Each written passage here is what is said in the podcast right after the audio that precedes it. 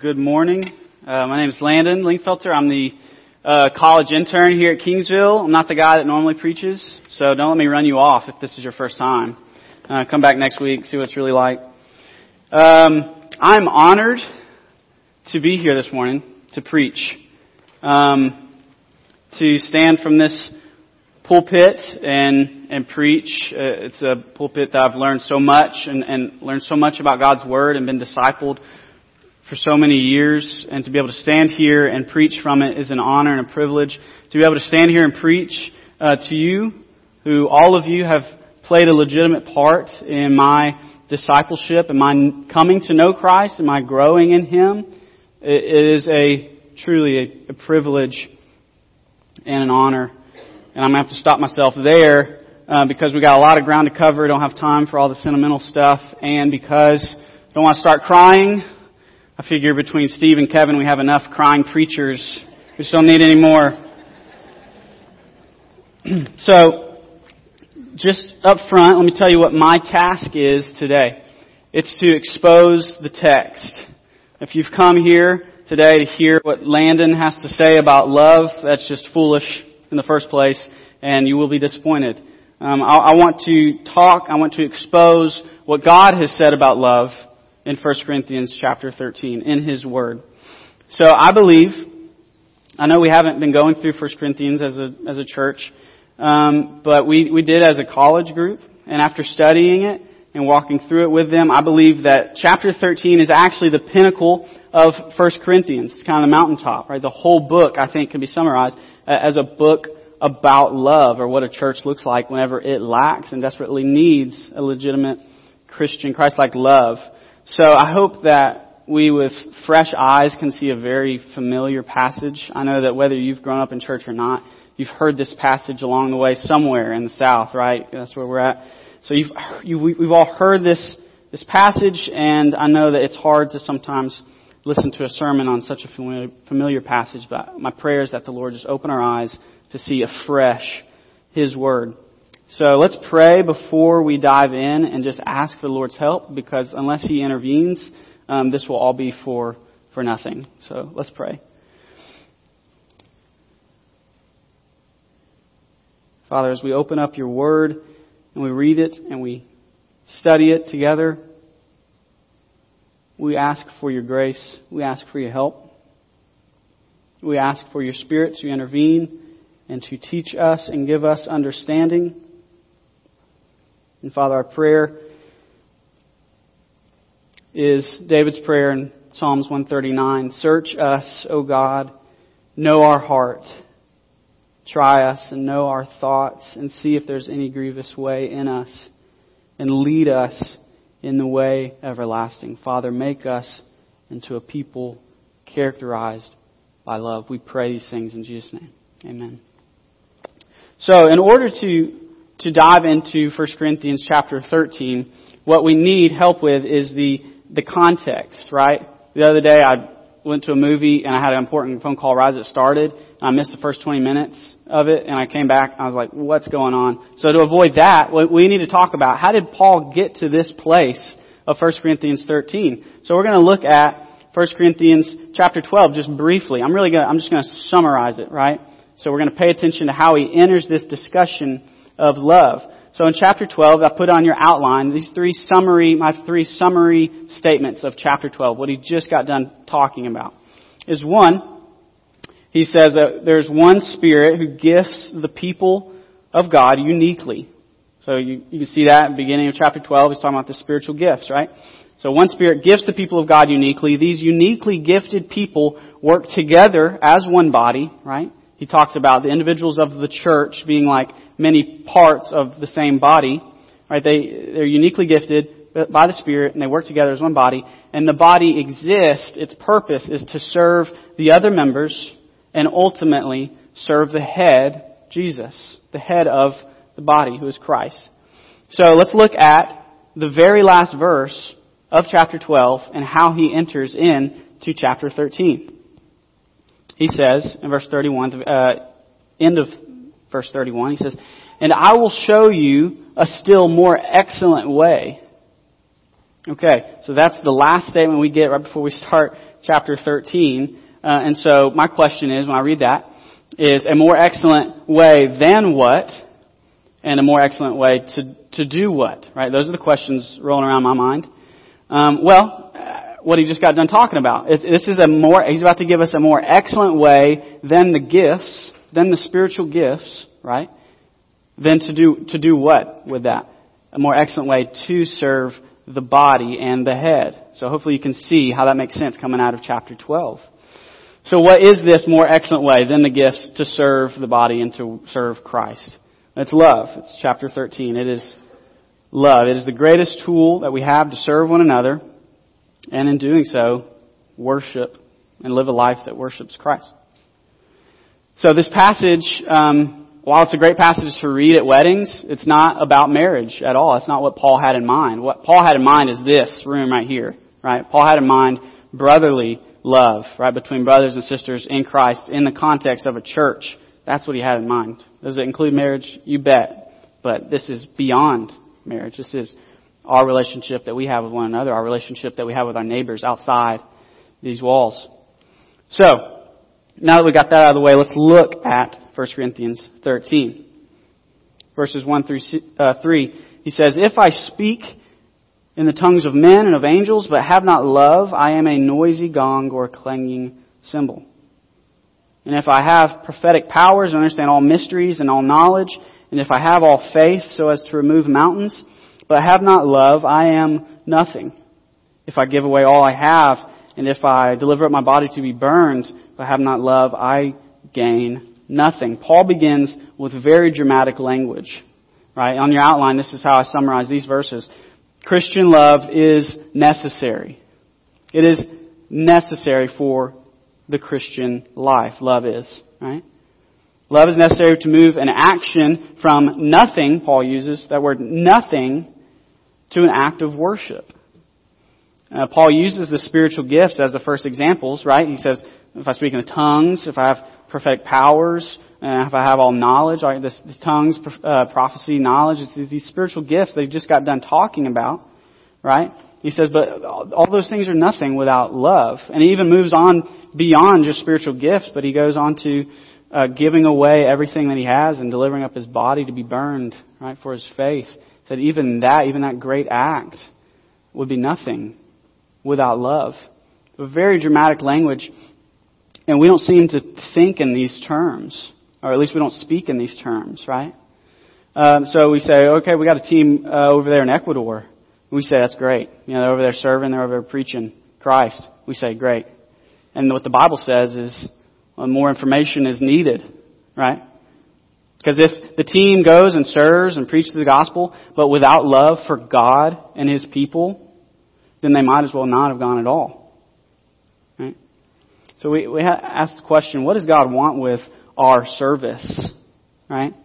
Uh, does God want us to go overseas because who else would, or or because it's only it's what only serious gospel-minded churches do, right? So Kingsville, go ahead and send a group on over to Ecuador for me. Does God look at our service just at, at face value, right? Oh, Landon fed the poor with a horrible attitude. At least they got fed. No, wrong. It's not how God views things. It's not how the Bible talks about it, right? God wants our heart. He wants our affection. He wants our love to the extent that He would say in verse 3, if you give away everything and die as a martyr for me, and you do it without love, you've gained nothing. It's as if you've done nothing at all. I mean, what did Jesus say the first and second greatest commandment were? To love the Lord your God with all your heart and soul, mind and strength. And the second is love it. I mean, uh, like it. Love your neighbor as yourself, right? Without love, um, we cannot please God. So God doesn't want us to just do things for the sake of doing them, right?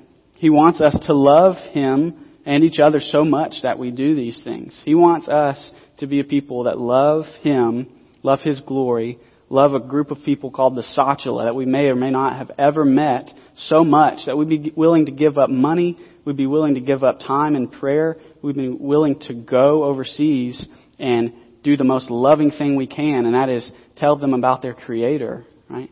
That's what the Lord wants from us is our, our heart and our affection, our love. So we can see how the Corinthian church suffered because they lacked this necessity called love. They, they had a serious love problem, and you can see it in their church, right? So simple Christian love solves their problems, right?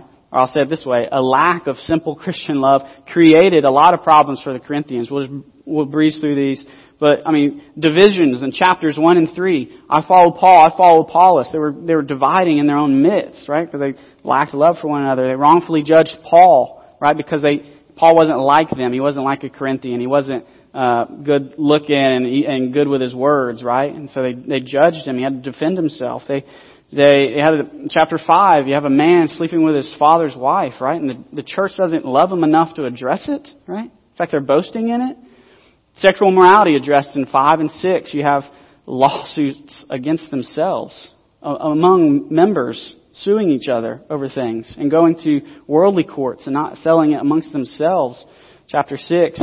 Chapter 7, you have this skewed view of marriage and singleness that Paul has to address. Um, chapters 8 through 10, they're not surrendering their rights. They don't even love each, each other to give up the things that they're entitled to in order to serve one another. Uh, chapter 11, you have selfishness in the Lord's Supper. You have one man getting drunk and one man getting hungry while they're all supposed to be taking part in the Lord's Supper. I mean, this church was missing a main ingredient in their walk with the Lord. And what was it? It was love. And Paul addresses it head on here in chapter 13. so the question is, what is this love then? What exactly is this that they're missing? And he spells it out for us. Verse 4. Love is patient and kind. Love does not envy or boast. It is not arrogant or rude. It does not insist on its own way. It is not irritable or resentful. It does not rejoice at wrongdoing, but rejoices with the truth. Love bears all things, believes all things, hopes all things, endures all things. Christian love, I think Paul's saying, Christian love is evidential. It's evidential. It, it shows itself, right? It produces evidence in one's life. Um, just real quick explanation, I think, of verse 7 love bears all things, believes all things, hopes all things, endures all things. I think what he's essentially saying is love doesn't suspect the worst in someone or hope for the worst in someone, but love does rather the opposite. It, it expects, it hopes, it longs for the best case scenario, I think is what he's getting at there. So, uh, I'm not going to go through this list and ex- talk about and explain each one of these characteristics because I think we all know what patience is and kindness is and arrogance is, right? So I don't think that's the best use of our time. What I'm going to do instead is I want to make three observations uh, about this list that may help us understand what Paul's getting at. So the first observation I want to make there on your outline is, is love is costly. Love is costly. You look at each of these characteristics of what love is, and we can see how it would cost someone to be these things. Right? Let me explain. Love, um, love is patient. What does patience cost? Cost your own agenda, right? What does kindness cost? It costs your own resources oftentimes. What does not envying or not boasting or not being arrogant or rude cost? It costs your own self-image. Uh, what does not insisting on your own way cost? Well, it costs your own way. It costs your own, seeing your own way accomplished, right?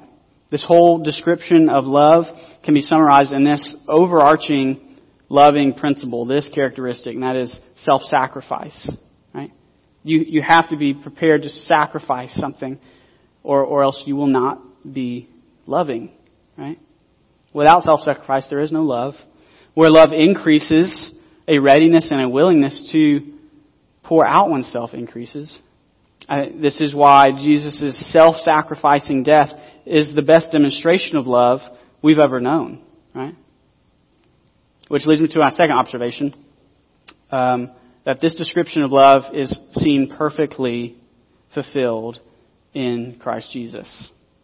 This description of love can be perfectly seen in who Jesus is, right? Christ perfectly exhibits patience. He perfectly exhibits kindness without fail. He, he perfectly did not envy or boast or was not arrogant or rude, right? He perfectly did not even insist on his own way in the garden. He said, Lord, nevertheless, not my will, but yours be done. He submitted himself to the Father's will.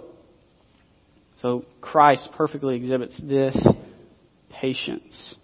And I think it's the most tragic thing in the world to watch a, a, a lost world hopelessly search for a legitimate love and fulfilling love, all the while continuing to reject Jesus, the only one who can perfectly love us, right?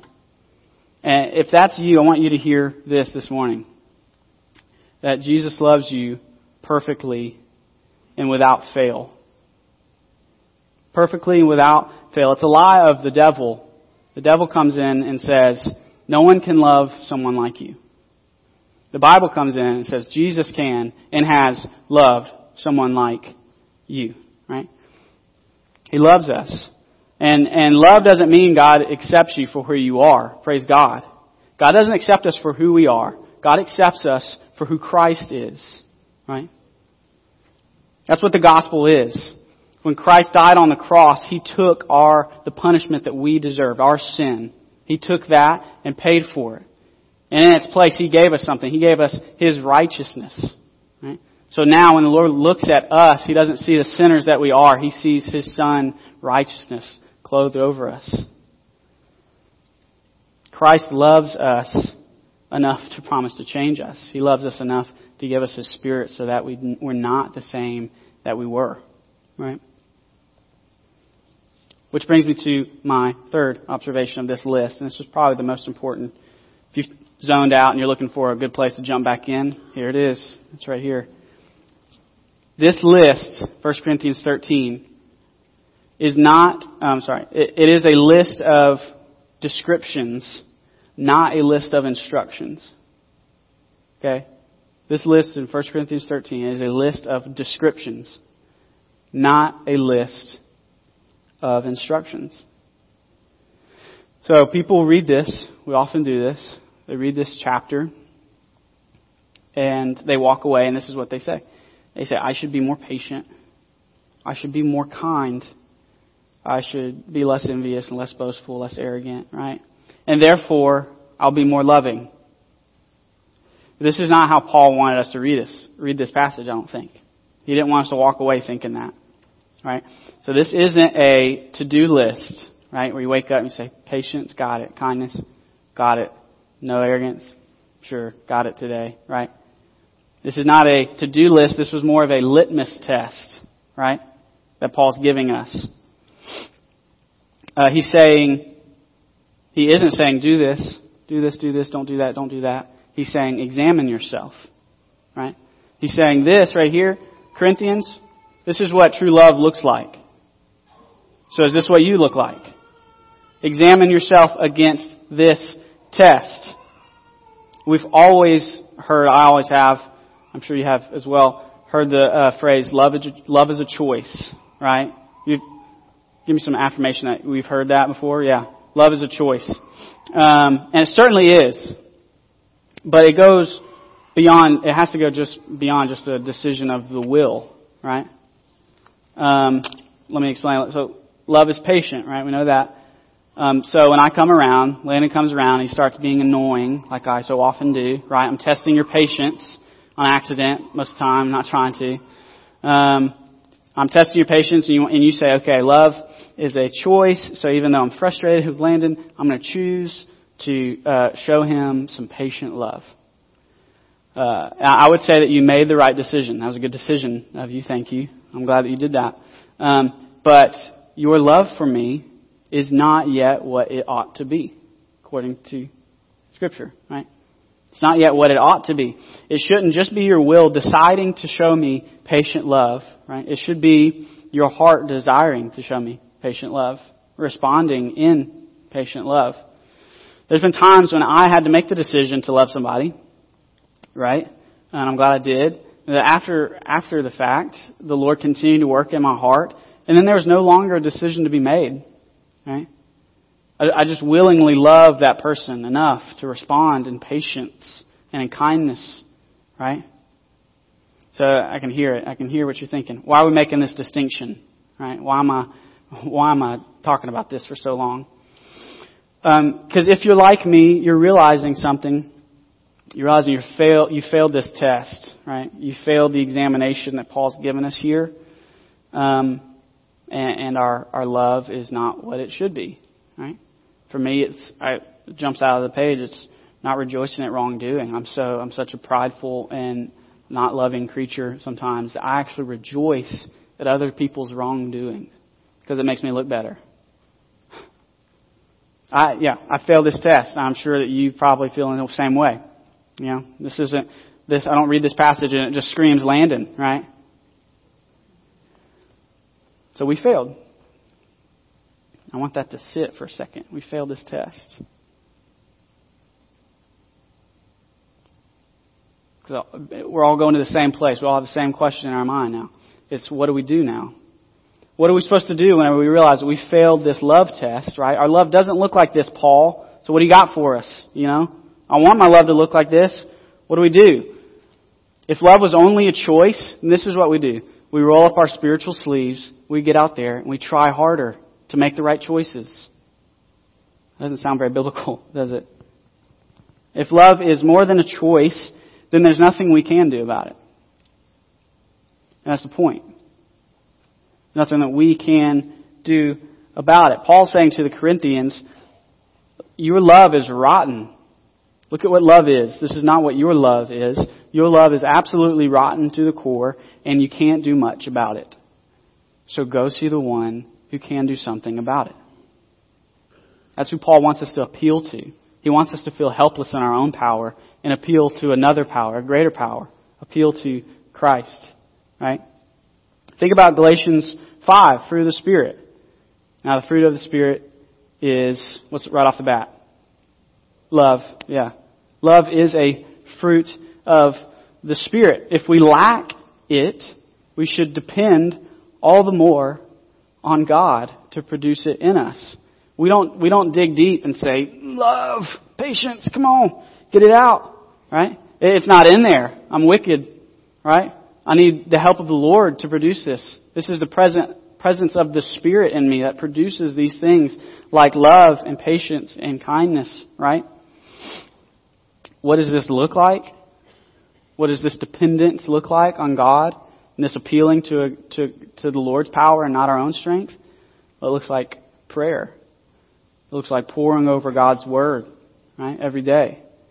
It looks like looking to the examples of love that we have among us, which we are not short on in this, in this church. We have so many godly examples of Christ-like love. Take your pick around you and, and model yourself after it, right? You might be wondering today, this might be a good question that you probably had, is what qualifies Landon to, to preach on love this morning to us? That's a great question. Um, I'll, I'll be straight with you. I'm not. I'm not qualified. I'm unqualified to preach on this. So I'm, I'm hiding behind the authority of God's word here.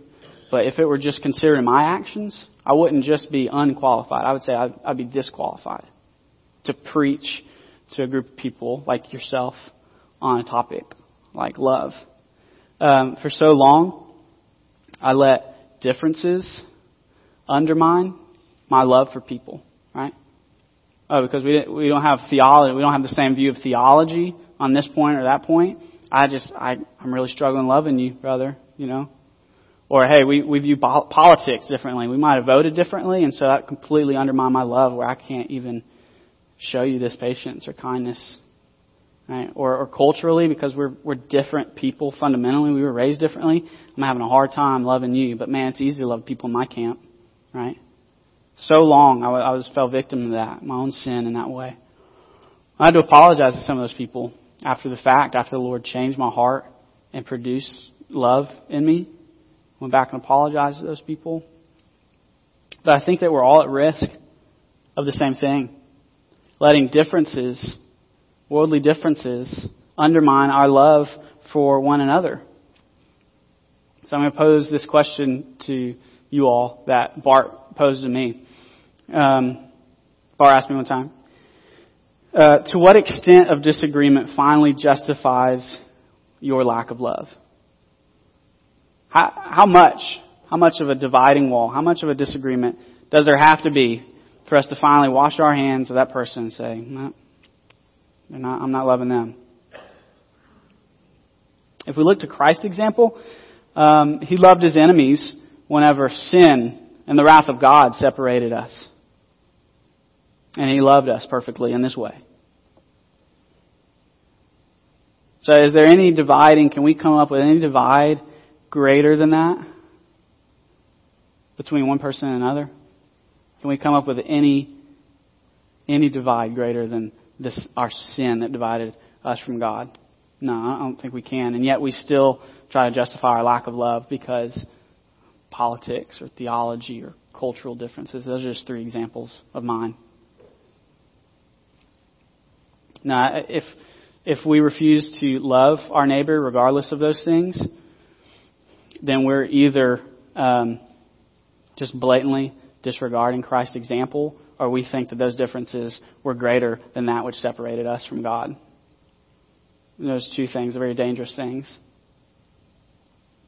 So our, our love will never become like this chapter. It will never become what the Lord wants it to be unless we continually turn to the source of our love. Continually. Again, that's prayer. That's God's Word. Turn to Him through those things. Rely on Him. Uh, and then lastly, verses 8 through 13. Paul says this. He says, Christian love endures. Christian love endures. Listen, listen to his language here. He says, uh, love never ends. As for prophecies, they will pass away. As for tongues, they will cease. As for knowledge, it will pass away. So prophecy, tongues, knowledge, what are those three things that he talked about earlier? Spiritual gifts, yeah. Um, so these things will pass away, uh, for we know in part and we prophesy in part. But when the perfect comes, the partial will pass away. When I was a child, I spoke like a child. I thought like a child. I reasoned like a child. When I became a man, I gave up childish ways. For now we see in a mirror dimly, but then face to face. Now I know in part, then I shall know fully, even as I have been fully known. So now faith, hope, and love abide, these three, but the greatest of these is love. I'll be honest, there's a lot here that Paul talks about that I don't exactly know exactly what he means. But this is what I know he's talking about. His main point here is that this love endures, right? The spiritual gifts like prophecy, tongues, knowledge that he's been talking about, he says those things are going to pass away. But love, love's going to endure into eternity.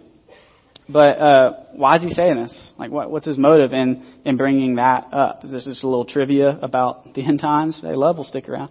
No, I think what he's doing is he's again stressing the importance of love, like how he began this chapter. Right? Is necessary. This thing is important. What we're doing, right?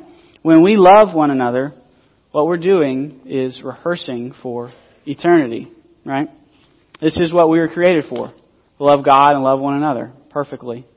Right? And this is what we were created for. This is what we'll be doing for all of eternity when Christ returns. The only difference is we will love perfectly one another. And we will experience God's love fully. Right? Without the interruption of sin or death or pain or suffering, right? Without any of the results of the fall, the curse will be undone Christ returns. Our, our look at verse 13. Our, our faith is going to be sight. Our hope is going to be realized. But love's going to continue, right? Love will continue. So we don't have to wait until then to engage in this love. We can start now. We can rehearse for eternity. So Paul stresses again the importance of this love and its necessity in our life. So, will you bow with me as we close?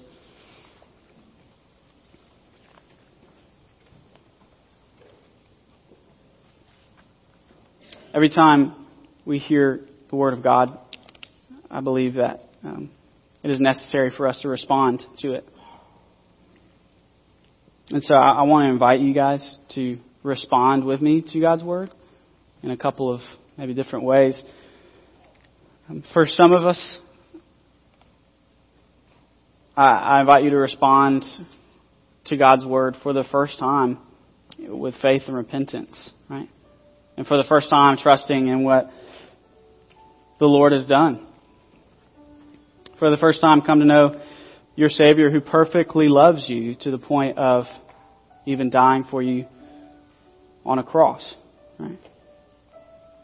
I invite you to, for the first time, repent. That is, turn away from your rebellion of the Lord. Turn away from your sin and, and join this family of believers who loves one another because He first loved us. And for believers in the room, I, would invite you to, to join me in responding to God's Word. Um, what I'll be doing is repenting because there's so much in my life, so many areas, so many idols that I cling on to that interrupt my love, prevent my love toward you, toward my neighbor, toward God. And so I, I invite you to to join me in repenting of that and, and earnestly pleading toward God and begging Him to produce this love in me. Because, like we said, we can't we can't do it on our own in our own strength. So, in a moment, we'll we'll sing and we'll pray together. And I just want you to respond in whatever way the Lord's leading you. Father God, have your way with us. Lead us in the way that you'd have us. Respond to your word. Father, make us a loving people. Do what we can absolutely not do, and that is change our hearts to look more like yours. Change us to be able to willingly and ready, readily show uh, a, a watching world love is patient, is kind, that's not envious or boastful, not insist on its own way. Father, we'll, we'll give you the glory. Whenever we see this change happen in our life, we'll know that this isn't something that we could do. And so we will be quick to, to praise you and give thanks to you, the giver of every good and perfect gift. Pray these things in Jesus' name. Amen. So stand and sing and respond to God's word together.